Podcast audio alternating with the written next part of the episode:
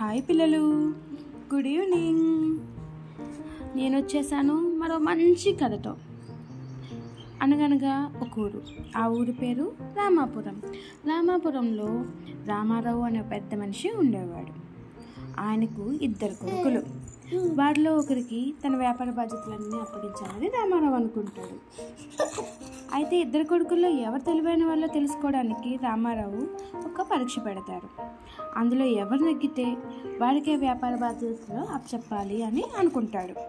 కొడుకులిద్దరిని పిలిచి కొంత డబ్బునిచ్చి ఈ డబ్బునంతటితోని ఇంటి మొత్తాన్ని ఎవరైతే నింపుతారో వాళ్ళకి వ్యాపార బాధ్యతలు అప్పచెప్తాను అంటాడు.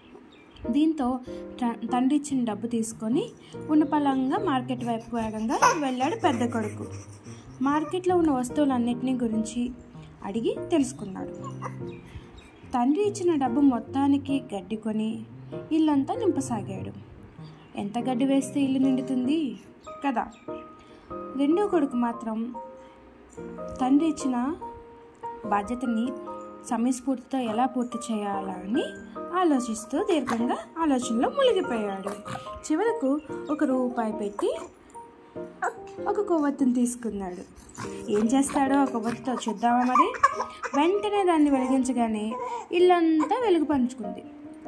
దీన్ని చూసిన రామారావు తెలివితేటలతో ఇంటినంతా వెలుగుతో నింపిన చిన్న కొడుకు ఆలోచనలకు సమయస్ఫూర్తికి అతను ఎంతో ఆశ్చర్యపోయి వ్యాపార బాధ్యతలన్నింటినీ అతనికి అప్పచెప్పాడు గడ్డి మొత్తంతో ఇంటిని నింపాలనుకున్న పెద్ద కొడుక్కి పిలిచి తమ్ముడికి సాయంగా ఉండమని వ్యాపారంలో అతనికి పని అప్పచెప్పాడు కాబట్టి పిల్లలు ఈ కథ బట్టి మనకు తెలిసింది ఇదేంటి? ఏంటి తెలివితేటలతో ఎంత పెద్ద సమస్యనైనా సులభంగా పరీక్ష పరిష్కరించుకోవచ్చు. అలాగే తెలివితేటలతో ఏదైనా సాధ్యమే.